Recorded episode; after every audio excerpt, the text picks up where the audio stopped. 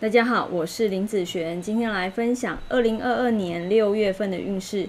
这一集啊是要分享戊日主还有己日主的朋友。那六月份是从六月六号到七月六号，不是从六月一号开始哦。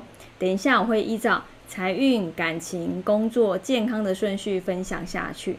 第一个，我们先来分享财运的部分。财运呐，这个月哈算是平平的一个状态。嗯，这个月你会感觉消费力大增哦。你大到想要买房子，小到呢你想要换手机、换电脑，好很多这样子新的想法。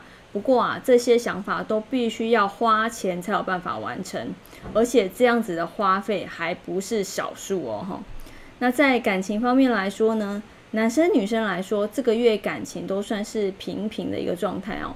关心对方是一件好事，但是啊，管得太紧，对方还是会有些吃不消哦。啊，是你的跑不掉啊，给对方多一点空间，做一些自己的事情。毕竟啊，你也是很忙的。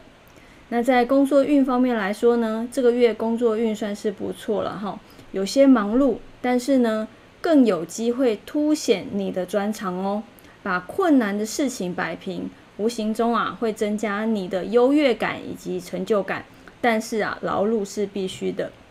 那在健康运方面来说呢，这个月啊，健康主要是眼睛方面、腰部或是拉肚子方面的问题，你可以多吃一些像海带啦、芦笋啊、木瓜啊，这些都有帮助哦。